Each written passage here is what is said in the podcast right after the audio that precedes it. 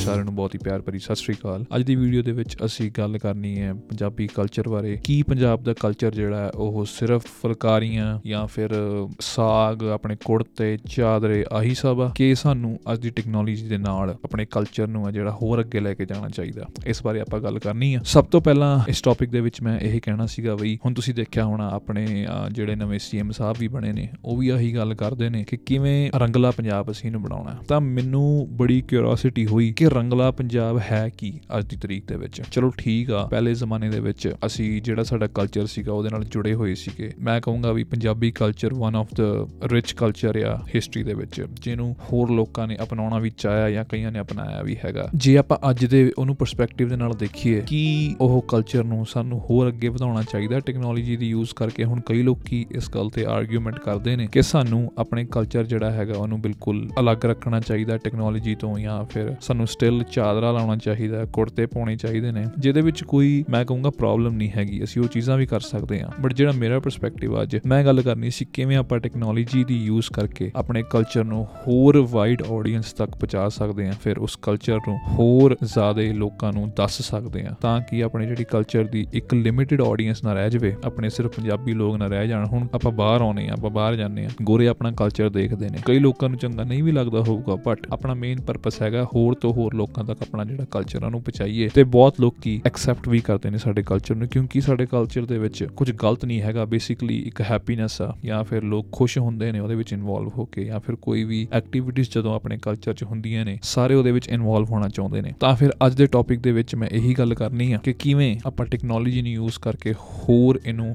Audience ਤੱਕ ਲੈ ਕੇ ਜਾ ਸਕਦੇ ਹਾਂ ਤੇ ਜ਼ਰੂਰੀ ਨਹੀਂ ਆ ਸਾਨੂੰ ਕਿ ਪੁਰਾਣੇ ਆਪਣੇ ਕਲਚਰ ਦੇ ਨਾਲ ਜੁੜਨ ਲਈ ਸਾਨੂੰ ਸਿਰਫ ਆਪਣੀ ਇੱਕ ਲਿਮਿਟਿਡ ਸੋਚ ਦੇ ਨਾਲ ਉੱਥੇ ਹੀ ਅਟਕੇ ਰਹਿਣਾ ਚਾਹੀਦਾ। ਕਿ ਜੇ ਸਾਡਾ ਕਲਚਰ ਪੰਜਾਬੀ ਇਹ ਹੈ ਤਾਂ ਅਸੀਂ ਪੰਜਾਬ ਦੇ ਵਿੱਚ ਹੀ ਰਹਿ ਕੇ ਆਪਣੇ ਉਹ ਪੁਰਾਣੇ ਸਟਾਈਲ ਦੇ ਨਾਲ ਰਹਿਣਾ। ਕੀ ਪਤਾ ਅਸੀਂ ਜੇ ਇਹਨੂੰ ਟੈਕਨੋਲੋਜੀ ਨਾਲ ਹੋਰ ਅੱਗੇ ਲੈ ਕੇ ਜਾਈਏ ਤੇ ਹੋਰ ਲੋਕਾਂ ਤੱਕ ਇਹ ਚੀਜ਼ ਪਹੁੰਚੇ ਤਾਂ ਸਾਡਾ ਕਹ ਲੋ ਕਲਚਰ ਹੋਰ ਰਿਚ ਹੋ ਸਕਦਾ। ਪਹਿਲੇ ਪੁਆਇੰਟ ਦੇ ਵਿੱਚ ਮੈਂ ਗੱਲ ਕਰਨੀ ਸੀਗੀ adapting traditional arts and cultures ਇਹਦੇ ਵਿੱਚ ਬੇਸਿਕਲੀ ਗੱਲ ਇਹ ਹੈ ਕਿ ਲੈਟਸ ਸੇ ਹੁਣ ਆਪਾਂ ਫੁਲਕਾਰੀ ਦੀ ਗੱਲ ਕਰਦੇ ਆਂ ਜਾਂ ਫਿਰ ਕੋਈ ਪੋਟਰੀ ਹੋਗੀ ਜਿਵੇਂ ਕਿ ਘਮਿਆਰ ਪਹਿਲਾਂ ਘੜੇ ਬਣਾਉਂਦੇ ਹੁੰਦੇ ਸੀਗੇ ਜਾਂ ਫਿਰ ਕੋਈ ਅ, ਲੋਕ ਜਿਹੜੇ ਸੀਗੇ ਉਹ ਕੱਪੜੇ ਬਣਾਉਂਦੇ ਸੀ ਹੱਥਾਂ ਨਾਲ ਬੁਣ ਕੇ ਤੇ ਫੁਲਕਾਰੀਆਂ ਜਿਹੜੀਆਂ ਸੀਗੀਆਂ ਉਹਨਾਂ ਨੂੰ ਵਰਤਿਆ ਜਾਂਦਾ ਸੀਗਾ, ਹਲੇ ਵੀ ਵਰਤਿਆ ਜਾਂਦਾ ਬਟ ਪਹਿਲਾਂ ਉਹਦੀ ਜਿਹੜੀ ਯੂਜ਼ ਸੀਗੀ ਉਹ ਜ਼ਿਆਦਾ ਸੀਗੀ। ਤਾਂ ਕਿਉਂ ਨਾ ਅਸੀਂ ਉਸ ਚੀਜ਼ ਨੂੰ ਜਿਹੜੀ ਆਪਣੀ ਫੁਲਕਾਰੀ ਹੈ ਜਾਂ ਫਿਰ ਆਪਣੇ ਹੋਰ ਕੱਪੜੇ ਪਹਿਲਾਂ ਬਣਦੇ ਸੀ ਜਾਂ ਫਿਰ ਘੜੇ ਹੋ ਗਏ, ਅਮ, ਕਹਿ ਲਓ ਆਪਣੇ ਛੋਟੇ ਛੋਟੇ ਜਿਹੜੇ ਮਿੱਟੀ ਦੇ ਕੋਈ ਕੋਈ ਨਿਸ਼ਾਨੀ ਆਪਾਂ ਬਣਾ ਦਿੰਦੇ ਸੀਗੇ ਪੰਜਾਬ ਦੇ ਵਿੱਚ। ਕਿਉਂ ਨਹੀਂ ਅਸੀਂ ਉਸ ਚੀਜ਼ ਨੂੰ ਗਲੋਬਲ ਮਾਰਕੀਟ ਤੱਕ ਰੀਚ ਕਰਦੇ? ਫੋਰ ਐਗਜ਼ਾਮਪਲ ਮੈਂ ਤੁਹਾਨੂੰ ਦੱਸ ਦੱਸਦਾ ਕਿ ਜਦੋਂ ਮੈਂ ਇੰਡੀਆ ਗਿਆ ਸੀਗਾ, ਮੈਂ ਆਪਣੇ ਕਲੀਗਸ ਦੇ ਲਈ ਫੁਲਕਾਰੀਆਂ ਟਾਈਪ ਜਿਹੜੀਆਂ ਚੁੰਨੀਆਂ ਜੀਆਂ ਹੁੰਦੀਆਂ ਨਾ ਕਢਾਈ ਵਾਲੀਆਂ, ਉਹ ਲੈ ਕੇ ਆਇਆ ਸੀ ਇੰਡੀਆ ਤੋਂ। ਤੇ ਮੇਰੇ ਨਾਲ ਮੋਸਟਲੀ ਗੋਰੇ ਹੀ ਕੰਮ ਕਰਦੇ ਨੇ। ਮੈਂ ਉਹਨਾਂ ਨੂੰ ਉਹ ਫੁਲਕਾਰੀਆਂ ਗਿਫਟ ਕੀਤੀਆਂ ਵੀ ਕਹਿ ਲਓ ਵੀ ਇੱਕ ਨਿਸ਼ਾਨੀ ਇੰਡੀਆ ਦੀ ਦਿੱਤੀ ਤੇ ਸਾਰਿਆਂ ਨੇ ਮੈਨੂੰ ਪੁੱਛਿਆ ਵੀ ਅਸੀਂ ਇਹ ਚੀਜ਼ ਕਿੱਥੋਂ ਖਰੀਦ ਸਕਦੇ ਹਾਂ? ਸਾਨੂੰ ਹੋਰ ਕਲਰਸ ਚਾਹੀਦੇ ਆ। ਕਿਉਂਕਿ ਤੁਹਾਨੂੰ ਪਤਾ ਜਿਹੜੀ ਆਪਣੀ ਫੁਲਕਾਰੀ ਹੁੰਦੀ ਆ, ਉਹ ਬੜੀ ਰੰਗ ਬਰੰਗੀ ਜੀ ਹੁੰਦੀ ਆ। ਤਾਂ ਫਿਰ ਉਹਨਾਂ ਨੂੰ ਬੜੀ ਕਿਉਰਿਓਸਿਟੀ ਹੋਈ ਕਿ ਅਸੀਂ ਇਹ ਕਿੱਥੋਂ ਖਰੀਦ ਸਕਦੇ ਹਾਂ ਵੀ ਇਹ ਹੈ ਕੀ? ਉਹਨਾਂ ਨੇ ਜਾਣਨਾ ਚਾਹਿਆ। ਤੇ ਮੈਨੂੰ ਬੜੀ ਹੈਰਾਨੀ ਹੋਈ। ਮੈਂ ਕਿਹਾ ਵੀ ਯਾਰ ਇਹਨਾਂ 'ਚ ਵੀ ਥੋੜੀ ਜੀ ਕਿਉਰਿਓਸਿਟੀ ਹੈਗੀ ਹੈ ਜਾਣਨ ਲਈ ਸਾਡੇ ਕਲਚਰ ਬਾਰੇ। ਤਾਂ ਫਿਰ ਮੈਂ ਉਹਨਾਂ ਨੂੰ YouTube ਤੇ ਜਿੰਨਾ ਦਿਖਾ ਸਕਿਆ ਜਾਂ ਫਿਰ ਉਹਨਾਂ ਨੂੰ Google ਕਰਕੇ ਦਿਖਾਇਆ ਵੀ ਇਹ ਹੁੰਦੀ ਹੈ ਫੁਲਕਾਰੀ, ਫਿਰ ਉਹ ਬੜੇ ਖੁਸ਼ ਹੋਏ। ਤੇ ਉਹਨਾਂ ਨੇ ਇਹ ਵੀ ਮੈਨੂੰ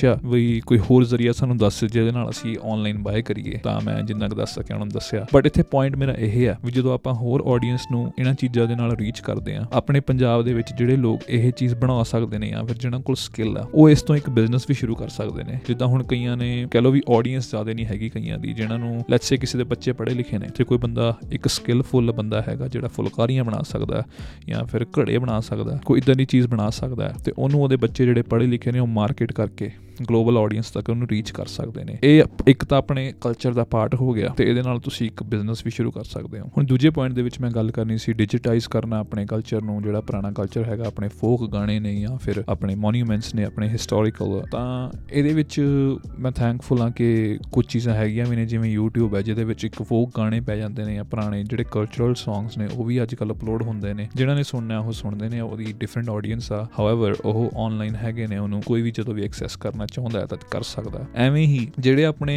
ਹਿਸਟੋਰੀਕਲ ਸਾਈਟਸ ਨੇ, ਹੁਣ ਇੱਕ ਤਾਂ ਹੁੰਦਾ ਆਪਾਂ ਹਿਸਟੋਰੀਕਲ ਸਾਈਟਸ ਤੇ ਵਿਜ਼ਿਟ ਕਰਦੇ ਆ ਹਨਾ, ਉਹ ਵੀ ਗੱਲ ਵਧੀਆ ਹੈ, ਉਹਦੇ ਨਾਲ ਵੀ ਆਪਣਾ ਜਿਹੜਾ ਟੂਰਿਜ਼ਮ ਹੈ ਵੱਧਦਾ ਕਿਉਂ ਨਾ ਅਸੀਂ ਲੋਕਾਂ ਨੂੰ ਹੋਰ ਇੰਟਰਸਟਿੰਗ ਇਸ ਚੀਜ਼ ਨੂੰ ਬਣਾਉਣ ਲਈ ਇੱਕ VR ਦੇ ਜ਼ਰੀਏ ਆਪਣੀ ਹਿਸਟੋਰੀਕਲ ਸਾਈਟਸ ਨੂੰ ਦਿਖਾਈਏ। ਜਿਵੇਂ ਕਿ ਹੁਣ ਤੁਹਾਨੂੰ ਪਤਾ ਹੈ ਮੈਟਾਵਰਸ ਦਾ ਕਿੰਨਾ ਰੌਲਾ ਪਿਆ ਕਿ ਜਿਵੇਂ ਹੁਣ ਐਪਲ ਨੇ ਇੱਕ ਤੁਸੀਂ ਦੇਖਿਆ ਹੋਣਾ ਵੀ ਉਹ ਇੱਕ ਐਨਕ ਟਾਈਪ ਕੱਢ ਰਹੇ ਨੇ ਜਿਹੜਾ ਤੁਸੀਂ ਲਾ ਕੇ ਤੁਹਾਨੂੰ ਐਵੇਂ ਹੀ ਲੱਗੂਗਾ ਕਿ ਤੁਸੀਂ ਫਿਲਮ ਦੇਖ ਰਹੇ ਹੋ ਜਾਂ ਤੁਸੀਂ ਕੋਈ ਗੇਮ ਖੇਡ ਰਹੇ ਹੋ, ਤੁਹਾਨੂੰ ਲੱਗੂਗਾ ਤੁਸੀਂ ਉਹਦੇ ਵਿੱਚ ਹੋ। ਮਤਲਬ ਤੁਹਾਨੂੰ ਇੱਕ ਰੀਅਲਿਸਟਿਕ ਜਿਹੜੀ ਫੀਲ ਆ, ਉਹ ਆਉਣੀ ਆ। ਹੁਣ ਜਿਵੇਂ ਕਿ ਮੈਂ ਰੀਸੈਂਟਲੀ ਇੱਕ ਵੀਡੀਓ ਦੇਖ ਰਿਹਾ ਸੀਗਾ 골ਡਨ ਟੈਂਪਲ ਦੀ, ਜੋ ਕਿ ਮੈਨੂੰ ਬੜੀ ਇੰਟਰਸਟਿੰਗ ਲੱਗੀ। ਉਹਨਾਂ ਨੇ ਇੱਕ ਵਿਊ ਬਣਾਇਆ ਹੋਇਆ 360 ਇੱਕ VR ਵਾਂਗੂ, ਜਿਹਦੇ ਵਿੱਚ ਤੁਸੀਂ 골ਡਨ ਟੈਂਪਲ ਦੇ ਹਰ ਸਾਈਡ ਦੇਖ ਸਕਦੇ ਹੋ। ਜਦੋਂ ਤੁਸੀਂ ਸਿਰ ਘਮਾਉਂਦੇ ਹੋ ਜਾਂ ਫਿਰ ਉਹ ਕੈਮਰਾ ਘਮਾਉਂਦੇ ਹੋ, ਤੁਹਾਨੂੰ ਦਿਸਦਾ ਵੀ ਇੱਧਰ ਲੋਕ ਖੜੇ ਨੇ, ਉਹ ਜਿਹਦਾ ਲਾਈਵ ਜਿਹੜਾ ਆਉਂਦਾ ਹੈ 골ਡਨ ਟੈਂਪਲ ਤੋਂ। ਤੇ ਉਹ ਚੀਜ਼ ਆਪਾਂ ਆਨਲਾਈਨ ਦੇਖਦੇ ਹਾਂ ਜਦੋਂ। ਤੇ ਉਹਨਾਂ ਨੇ ਇੱਕ VR ਟਾਈਪ ਬਣਾਇਆ ਹੋਇਆ, ਜਿਹੜਾ ਕਿ ਮੈਨੂੰ ਬੜਾ ਵਧੀਆ ਲੱਗਿਆ। ਮੈਂ ਸੋਚਿਆ ਕਿਉਂ ਨਹੀਂ, ਜਿਹੜੀ ਆਪਣੀ ਹਿਸਟੋਰੀਕਲ ਸਾਈਟਸ ਨੇ ਪੰਜਾਬ ਦੇ ਵਿੱਚ ਜਾਂ ਫਿਰ ਜਲਿਆਂ ਵਾਲਾ ਬਾਗ ਹੋ ਗਿਆ ਜਿਵੇਂ, ਜਿਹੜੇ ਲੋਕ ਉੱਥੇ ਦੇਖਣ ਜਾਂਦੇ ਨੇ, ਚਲੋ ਉਹ ਤਾਂ ਡਿਫਰੈਂਟ ਗੱਲ ਹੈ ਜੇ ਆਪਾਂ ਹੋਰ ਆਡੀਅנס ਤੱਕ ਰੀਚ ਕਰਨਾ ਕਿਉਂ ਨਾ ਇੱਕ ਸਰਕਾਰ ਜਾਂ ਫਿਰ ਕੋਈ ਇੱਕ ਗਰੁੱਪ ਜਿਹੜੇ ਆਪਣੇ ਪੰਜਾਬ ਦੇ ਵਿੱਚ ਪੰਜਾਬੀਆਂ ਦੇ ਹੈਗੇ ਨੇ, ਇਦਾਂ ਦਾ ਕੋਈ ਅਰੇਂਜਮੈਂਟ ਕਰਦੇ ਜਿਹਦੇ ਨਾਲ ਲੋਕ ਉਸ ਚੀਜ਼ ਨੂੰ ਆਪਣੇ ਘਰੇ ਬਹਿ ਕੇ ਕੋਈ ਵੀ ਯੂਐਸਏ ਬੈਠਾ, ਕੋਈ ਕਿਤੇ ਬੈਠਾ ਦੇਖ ਸਕਦਾ ਵੀਆਰ ਦੇ ਥਰੂ ਤੇ ਉਹਨਾਂ ਨੂੰ ਫਿਰ ਉਹਦੇ ਨਾਲ ਕਿਉਰਿਓਸਿਟੀ ਵਧੂਗੀ ਵੀ ਹਾਂ ਯਾਰ, ਇੱਥੇ ਵੀ ਦੇਖਣ ਵਾਲੀਆਂ ਚੀਜ਼ਾਂ ਹੈਗੀਆਂ ਨੇ, ਜਿਹਦੇ ਨਾਲ ਸਾਡਾ ਟੂਰਿਜ਼ਮ ਜਿਹੜਾ ਹੈਗਾ, ਉਹ ਪ੍ਰਮੋਟ ਹੋ ਸਕਦਾ। ਹੁਣ ਜਿਹੜੇ ਲੋਕੀ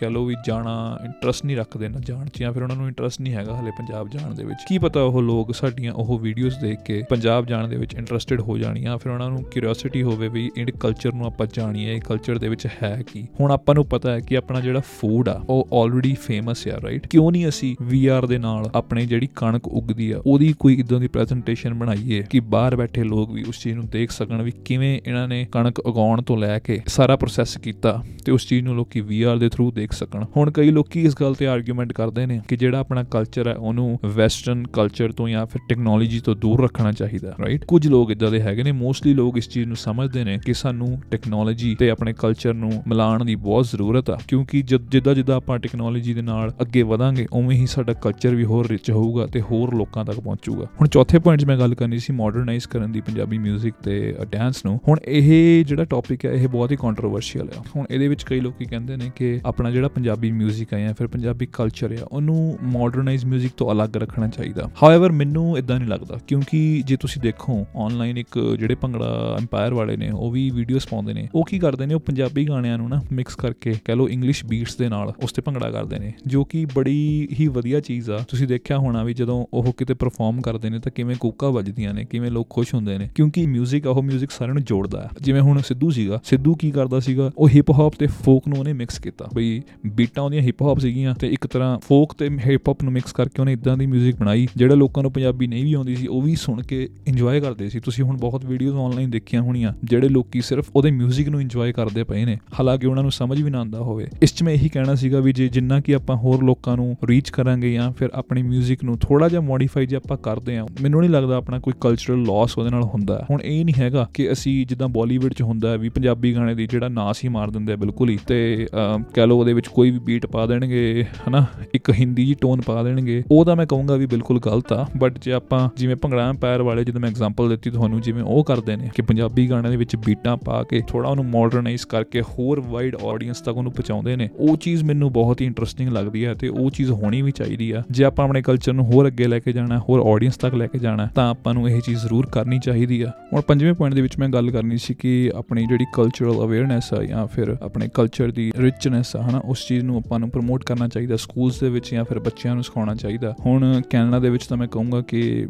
ਬਹੁਤ ਵਧੀਆ ਇਹ ਸਿਸਟਮ ਹੈਗਾ ਜੀ ਕਿ ਸਕੂਲਾਂ ਦੇ ਵਿੱਚ ਬੱਚਿਆਂ ਨੂੰ ਥੋੜਾ ਸਿੱਖੀਜ਼ਮ ਬਾਰੇ ਵੀ ਪੜਾਇਆ ਜਾਂਦਾ ਜਾਂ ਫਿਰ ਪੰਜਾਬੀ ਕਲਚਰ ਬਾਰੇ ਵੀ ਪੜਾਇਆ ਜਾਂਦਾ ਹੁਣ ਪਿੱਛੇ ਜੇ ਨਗਰ ਕੀਰਤਨ ਸੀਗਾ, ਇੱਥੇ ਬਹੁਤ ਲੋਕਾਂ ਨੇ ਮੈਂ ਦੇਖਿਆ ਛੋਟੇ ਛੋਟੇ ਬੱਚੇ ਗੱਤਕਾ ਖੇਡ ਰਹੇ ਸੀਗੇ। ਉਹ ਕਹ ਲਓ ਵੀ ਆਪਣਾ ਸਿੱਖ ਪਾਰਟ ਦਾ ਕਲਚਰ ਹੋ ਗਿਆ ਬਟ ਓਵਰਆਲ ਪੰਜਾਬੀ ਕਲਚਰ ਦੀ ਜੇ ਆਪਾਂ ਗੱਲ ਕਰੀਏ, ਤਾਂ ਜਿਵੇਂ ਕਿ ਕਿਸੇ ਨੇ ਡਾਂਸ ਸਿੱਖਣਾ ਜਾਂ ਫਿਰ ਕੋਈ ਰਾਈਟਿੰਗ ਪੋਇਟਰੀ ਸਿੱਖਣਾ ਚਾਹੁੰਦਾ ਉਹ ਸਕੂਲ ਦੇ ਵਿੱਚ ਜਦੋਂ ਕੈਂਪਸ ਲੱਗਦੇ ਨੇ ਜਾਂ ਫਿਰ ਉਸ ਚੀਜ਼ ਦੇ ਬਾਰੇ ਕੋਈ ਪ੍ਰੋਗਰਾਮਸ ਹੁੰਦੇ ਨੇ, ਤਾਂ ਫਿਰ ਹੋਰ ਲੋਕੀ ਇੰਟਰਸਟਿਡ ਹੁੰਦੇ ਨੇ ਉਸ ਚ ਪਾਰਟਿਸਿਪੇਟ ਕਰਨ ਲਈ। ਤਾਂ ਫਿਰ ਅਵੇਅਰਨੈਸ ਨਾਲ ਇਹ ਕੀ ਹੁੰਦਾ, ਜਦੋਂ ਕਿਸੇ ਨੇ ਕੋਈ ਕੈਂਪ ਲਾ ਲਿਆ ਜਾਂ ਫਿਰ ਕੋਈ ਪੋਇਟਰੀ ਕੰਪੀਟੀਸ਼ਨ ਹੋ ਗਿਆ ਜਾਂ ਫਿਰ ਕੋਈ ਕਹ ਲੋ ਮੈਨੂੰ ਯਾਦ ਆ, ਛੋਟੇ ਹੁੰਦੇ ਅਸੀਂ ਵੀ ਬੜੇ ਕੰਪੀਟੀਸ਼ਨਸ ਜਾਂਦੇ ਹੁੰਦੇ ਸੀਗੇ ਜਿੱਥੇ ਕਿ ਯਾਦ ਕਰਕੇ ਪਾਠ ਸੁਣਾਉਣਾ ਹੁੰਦਾ ਸੀਗਾ ਤੇ ਤੁਹਾਨੂੰ ਕੁਝ ਪ੍ਰਾਈਜ਼ ਵਗੈਰਾ ਮਿਲਦਾ ਹੁੰਦਾ ਸੀਗਾ। ਉਹਦੇ ਵਿੱਚ ਕੀ ਹੁੰਦਾ ਸੀਗਾ ਕਿ ਤੁਸੀਂ ਆਪਣਾ ਪਾਠ ਯਾਦ ਕਰਕੇ ਸੁਣਾਉਣਾ ਜਾਂ ਫਿਰ ਆਪਣੇ ਕੋਈ ਵੀ ਆਪਣੀ ਪੰਜਾਬੀ ਕਲਚਰ ਦੀ ਜਿਹੜੀ ਕਿਸੇ ਯੋਧੇ ਦੀ ਹਿਸਟਰੀ ਆ, ਉਹ ਸੁਣਾ ਸਕਦੇ ਹੋ, ਤਾਂ ਤੁਹਾਨੂੰ ਪ੍ਰਾਈਜ਼ ਵਗੈਰਾ ਮਿਲਦੇ ਸੀ ਉਹ ਚੀਜ਼ ਮੈਨੂੰ ਬੜੀ ਇੰਟਰਸਟਿੰਗ ਲੱਗਦੀ ਸੀ। ਐਵੇਂ ਮੈਂ ਦੇਖਿਆ ਕਿ ਕੈਨੇਡਾ ਦੇ ਵਿੱਚ ਫਿਲਹਾਲ ਤਾਂ ਇਹ ਚੀਜ਼ ਹੋ ਰਹੀ ਹੈ ਕਿ ਬਹੁਤ ਆਰਗੇਨਾਈਜੇਸ਼ਨਸ ਇਸ ਚੀਜ਼ ਨੂੰ ਟਰਾਈ ਕਰਦੇ ਪਏ ਨੇ ਤੇ ਉਹ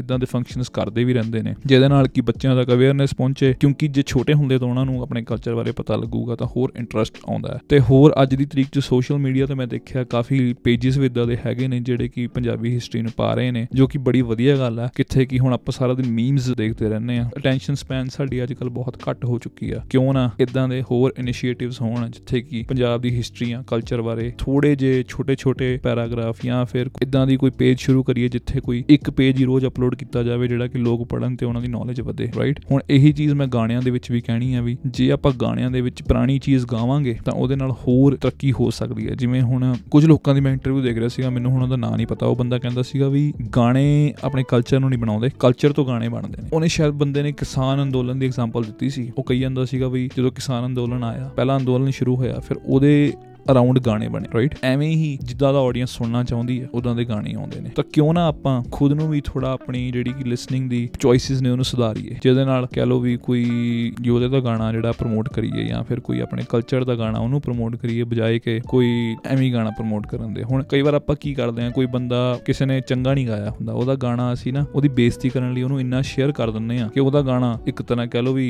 네ਗੇਟਿਵ ਜਿਹੜੀ ਪਬਲਿਸਿਟੀ ਹੁੰਦੀ ਆ, ਉਹ ਵੀ ਪਬਲਿਸਿਟੀ ਹੀ ਹੁੰਦੀ ਆ। ਤਾਂ ਜਿਹੜੇ ਇਹ ਪੁਆਇੰਟ ਦੇ ਵਿੱਚ ਮੈਂ ਗੱਲ ਕਰ ਰਿਹਾ ਸੀਗਾ ਕਿ ਜੇ ਅਵੇਅਰਨੈਸ ਜਿੰਨੀ ਹੋਊਗੀ ਬੱਚਿਆਂ ਦੇ ਵਿੱਚ ਜਾਂ ਫਿਰ ਹੋਰ ਵੀ ਵੱਡਿਆਂ ਦੇ ਵਿੱਚ ਵੀ ਜਿਹੜੇ ਕਿ ਟੀਨੇਜਰਸ ਨੇ ਜਾਂ ਫਿਰ ਕਹ ਲਓ ਵੀ 20 ਸਾਲ ਦੇ ਬੰਦੇ ਵੀ ਨੇ, ਜਿੰਨਾ ਆਪਾਂ ਉਹਨਾਂ ਨੂੰ ਅਵੇਅਰ ਕਰਾਂਗੇ ਆਪਣੇ ਕਲਚਰ ਬਾਰੇ। ਹੁਣ ਕਈਆਂ ਨੂੰ ਇਹ ਗੱਲ ਹੁੰਦੀ ਹੈ ਕਿ ਨਾ ਯਾਰ ਬੋਰ ਹੁੰਦੀਆਂ ਇਹ ਚੀਜ਼ਾਂ ਬੋਰ ਹੋ ਜਾਂਦੇ ਆਪਾਂ। ਤਾਂ ਹੀ ਮੈਂ ਕਹਿ ਰਿਹਾ, ਜਿੰਨੀ ਆਪਾਂ ਨਵੀਂ ਟੈਕਨੋਲੋਜੀ ਯੂਜ਼ ਕਰਾਂਗੇ ਜਾਂ ਫਿਰ ਵੀਆਰ ਦੇ ਜ਼ਰੀਏ ਆਪਣੇ ਹਿਸਟੋਰੀਕਲ ਸਾਈਟਸ ਨੂੰ ਦਿਖਾਵਾਂਗੇ ਜਾਂ ਫਿਰ ਉਹਨੂੰ ਹੋਰ ਇੰਟਰਸਟਿੰਗ ਬਣਾਉਣ ਦੀ ਕੋਸ਼ਿਸ਼ ਕਰਾਂਗੇ ਉਨਾ ਹੀ ਬੰਦਿਆਂ ਦਾ ਇੰਟਰਸਟ ਆਪਣੇ ਕਲਚਰ ਵੱਲ ਜਾਊਗਾ। ਤੇ ਹੁਣ ਤੁਹਾਨੂੰ ਪਤਾ ਹੈ ਵੀ ਅਟੈਂਸ਼ਨ ਸਪੈਨ ਤਾਂ ਸਾਡੀ ਬਿਲਕੁਲ ਹੀ ਘਟ ਚੁੱਕੀ ਹੈ। ਤੇ ਕਿਉਂ ਨਾ ਅਸੀਂ ਜਿੱਦਾਂ ਹੁਣ ਆਪਾਂ ਸ਼ਾਰਟਸ ਬਣਾਉਨੇ ਆ ਕਿਉਂ ਨਾ ਆਪਾਂ ਹਿਸਟਰੀ ਦੇ ਇਦਾਂ ਦੇ ਸ਼ਾਰਟਸ ਬਣਾਈਏ, ਜਿਹੜੇ ਕਿ ਕੋਈ ਆਪਣੇ ਕਲਚਰ ਨੂੰ ਹੀ ਫੋਕਸ ਕਰਦੇ ਹੋਣ। ਲਾਸਟ ਪੁਆਇੰਟ ਦੇ ਵਿੱਚ ਮੈਂ ਗੱਲ ਕਰਨੀ ਸੀਗੀ ਕਿ ਪੰਜਾਬੀ ਕਲਚਰ ਇਦਾਂ ਜਿਹੜਾ ਹੈਗਾ, ਉਹ ਆਪਾਂ ਨੂੰ ਲੂਜ਼ ਨਹੀਂ ਕਰ ਸਕਦੇ। ਜੇ ਆਪਾਂ ਉਹਦੇ ਵਿੱਚ ਹੋਰ ਟੈਕਨੋਲੋਜੀ ਜਾਂ ਫਿਰ ਨਵੀਆਂ ਐਡਵਾਂਸਮੈਂਟਸ ਲੈ ਕੇ ਆਵਾਂਗੇ, ਕਦੇ ਵੀ ਸਾਡਾ ਕਲਚਰ ਖਤਮ ਨਹੀਂ ਹੋਣ ਲੱਗਾ। ਤਾਂ ਹੁਣ ਜਿਹੜੇ ਲੋਕ ਇਸ ਗੱਲ ਤੇ ਆਰਗੂਮੈਂਟ ਕਰਦੇ ਨੇ ਨੇ ਯਾਰ ਨਹੀਂ ਯਾਰ, ਜੇ ਆਪਾਂ ਨਵੀਆਂ ਟੈਕਨੀਕਾਂ ਲਾਵਾਂਗੇ, ਨਵੀਆਂ ਬੀਟਾਂ ਪੁਰਾਣੀਆਂ ਗਾਣਿਆਂ 'ਚ ਪਾਵਾਂਗੇ, ਉਹ ਸਵਾਦ ਨਹੀਂ ਆਉਂਦਾ। ਚਲੋ ਮੰਨ ਲਿਆ ਬਟ ਆਪਾਂ ਕਿਉਂ ਆਪਣੇ ਆਡੀਅנס ਨੂੰ ਲਿਮਿਟਡ ਰੱਖਣਾ ਚਾਹੁੰਦੇ ਆ? ਹੁਣ ਕਈ ਲੋਕੀ ਕਲਚਰ ਦੇ ਨਾਮ ਤੇ ਸਿਰਫ ਫੇਮਸ ਬੰਦਿਆਂ ਨੂੰ ਤਾਂ ਯਾਦ ਰੱਖਿਆ ਹੋਇਆ, ਜਿਵੇਂ ਚਮਕੀਲੇ ਨੂੰ ਜਾਂ ਫਿਰ ਕਹਿ ਲੋ ਕੁਲਦੀਪ ਮਾਨਕ ਜੀ ਨੂੰ ਵੀ ਇਹਨਾਂ ਦੇ ਕੋਈ ਸੌਂਗਸ ਫੇਮਸ ਸੀਗੇ, ਪਰ ਆਪਾਂ ਕੁਝ ਆਰਟਿਸਟ ਜਿਨ੍ਹਾਂ ਦਾ ਨਾਂ ਤਾਂ ਆਪਾਂ ਲੈ ਲੈਂਦੇ ਆ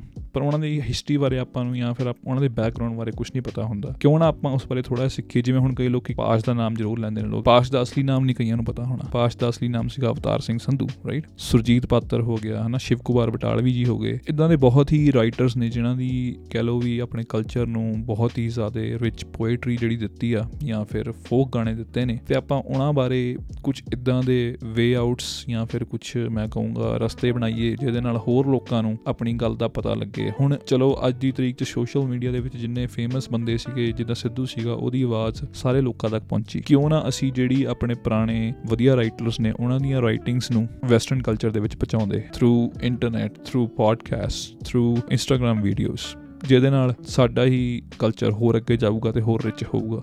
ਹੁਣ ਇੱਕ ਪੁਆਇੰਟ ਦੀ ਮੈਂ ਹੋਰ ਇੱਥੇ ਗੱਲ ਕਰਨੀ ਸੀਗੀ ਵੀ ਜਦੋਂ ਆਪਾਂ ਪੰਜਾਬੀ ਕਲਚਰ ਦੀ ਗੱਲ ਕਰਦੇ ਆ ਨਾ, ਉਹਦੇ ਵਿੱਚ ਜ਼ਰੂਰੀ ਨਹੀਂ ਹੁੰਦਾ ਕਿ ਪੰਜਾਬੀ ਬੰਦੇ ਹੀ ਸੀਗੇ ਆਪਣੇ ਪੰਜਾਬੀ ਕਲਚਰ ਦੇ ਵਿੱਚ। ਹੁਣ ਜਦੋਂ ਆਪਾਂ ਪੰਜਾਬੀ ਕਲਚਰ ਦੀ ਗੱਲ ਕਰਦੇ ਆ ਆਪਾਂ ਉਹਨੂੰ ਨਾ ਲਿਮਿਟ 'ਚ ਨਾ ਰੱਖੀਏ ਜਾਂ ਲਿਮਿਟਡ ਨਾ ਕਰੀਏ। ਆਪਾਂ ਉਸ ਉਸ ਚੀਜ਼ ਨੂੰ ਕੋਸ਼ਿਸ਼ ਕਰੀਏ ਕਿ ਹੋਰ ਆਡੀਅנס ਤੱਕ ਲੈ ਕੇ ਜਾਈਏ, ਉਹਨੂੰ ਹੋਰ ਵੈਰਾਈਟੀ ਦੇ ਨਾਲ ਪ੍ਰੈਜ਼ੈਂਟ ਕਰੀਏ। ਕੀ ਪਤਾ ਕਿਹੜੀ ਗੱਲ ਕਿਹੜੇ ਬੰਦੇ ਨੂੰ ਜ਼ਿਆਦਾ ਵਧੀਆ ਲੱਗ ਜਾਣੀ ਹੈ। ਕੀ ਪਤਾ ਕੋਈ ਵੈਸਟਰਨ ਦੇ ਵਿੱਚ ਗੋਰਾ ਬੈਠਾ, ਕਿਸੇ ਚੀਜ਼ ਨੂੰ ਜਾਂ ਫਿਰ ਕਿਸੇ ਪੁਰਾਣੇ ਰਾਈਟਰ ਦੇ ਕੋਟ ਨੂੰ ਇੰਨਾ ਪਸੰਦ ਕਰ ਲਵੇ ਕਿ ਯਾਰ ਇਹ ਗੱਲ ਬੰਦੇ ਨੇ ਬੜੀ ਵਧੀਆ ਲਿਖੀ ਹੈ ਕੌਣ ਆ, ਉਹਦੇ ਬਾਰੇ ਪੜ੍ਹੇ। ਤੇ ਉਹ ਬੰਦਾ ਇਨਡਾਇਰੈਕਟਲੀ ਸਾਡੇ ਕਲਚਰ ਦੇ ਬਾਰੇ ਪੜੂਗਾ ਵੀ। ਇਹ ਸੀਗੀ ਜੀ ਅੱਜ ਦੀ ਵੀਡੀਓ ਜੇ ਤੁਹਾਨੂੰ ਮੇਰੀ ਗੱਲ ਵਧੀਆ ਲੱਗੀ, ਤੁਸੀਂ ਕਮੈਂਟ ਕਰਕੇ ਥੱਲੇ ਦੱਸ ਸਕਦੇ ਹੋ। ਇਸ ਵੀਡੀਓ ਦੇ ਬਾਅਦ ਮੈਂ ਇੱਕ ਸੈਕੰਡ ਪਾਰਟ ਇਹ ਵੀਡੀਓ ਦਾ ਬਣਾਉਣਾ ਹੈ, ਪੰਜਾਬੀ ਕਲਚਰ ਦੇ ਬਾਰੇ। ਉਹਦੇ ਬਾਰੇ ਮੈਨੂੰ ਥੋੜੀ ਸਟੱਡੀ ਕਰਨੀ ਪੈਣੀ ਹੈ। ਉਹ ਮੈਂ ਜਲਦੀ ਹੀ ਬਣਾ ਦਾਂਗਾ। ਤੇ ਉਹਦੇ ਵਿੱਚ ਮੈਂ ਕੱਲੀ ਕੱਲੀ ਡੀਟੇਲ ਦੱਸਾਂਗਾ ਵੀ ਕਿਵੇਂ ਕੀ ਸਾਡੀ ਹਿਸਟਰੀ ਦੇ ਵਿੱਚ ਕਿਹੜੇ-ਕਿਹੜੇ ਰਾਈਟਰਸ ਹੋਏ ਨੇ ਜਾਂ ਫਿਰ ਕੀ ਆਪਣਾ ਅਸਲ ਦੇ ਵਿੱਚ ਕਲਚਰ ਹੈਗਾ ਜਿਹੜਾ ਕਿ ਉੱਪਰ ਉੱਪਰੋਂ ਦਾ ਆਪਾਂ ਗਾਣਿਆਂ ਦੇ ਵਿੱਚ ਜਾਂ ਫਿਰ ਫੋਕ 뮤직 ਦੇ ਵਿੱਚ ਕਹਿ ਦਿੰਦੇ ਆ ਵੀ ਇਹ ਸਾਡਾ ਕਲਚਰ ਹੈ ਜਾਂ ਕੁੜਤੇ ਸਾਡਾ ਕਲਚਰ ਹੈ, ਲੱਸੀ ਸਾਡਾ ਕਲਚਰ ਹੈ। ਮੈਂ ਉਹ ਵੀਡੀਓ ਦੇ ਵਿੱਚ ਇਹੀ ਕੋਸ਼ਿਸ਼ ਕਰਾਂਗਾ ਕਿ ਕੱਲੇ-ਕੱਲੇ ਪੁਆਇੰਟ ਨੂੰ ਮੈਂ ਐਕਸਪਲੇਨ ਕਰ ਸਕਾਂ ਵੀ ਅਸਲ ਦੇ ਵਿੱਚ ਕਲਚਰ ਹੈ ਕੀ। ਪਲੀਜ਼ ਤੁਸੀਂ ਹੋਰ ਵੀ ਵੀਡੀਓਜ਼ ਇਸ ਚੈਨਲ ਤੇ ਜਾ ਕੇ ਦੇਖੋ ਪਲੇਲਿਸਟ ਮੈਂ ਥੱਲੇ ਪਾ ਦਾਂਗਾ। ਤੁਸੀਂ ਵੀਡੀਓਜ਼ ਨੂੰ ਜੇ ਪਸੰਦ ਕਰਦੇ ਹੋ ਚੈਨਲ ਨੂੰ ਕਰ ਲਓ ਸਬਸਕ੍ਰਾਈਬ ਜੱਗੇ ਦਾ ਪੋਡਕਾਸਟ ਥੈਂਕ ਯੂ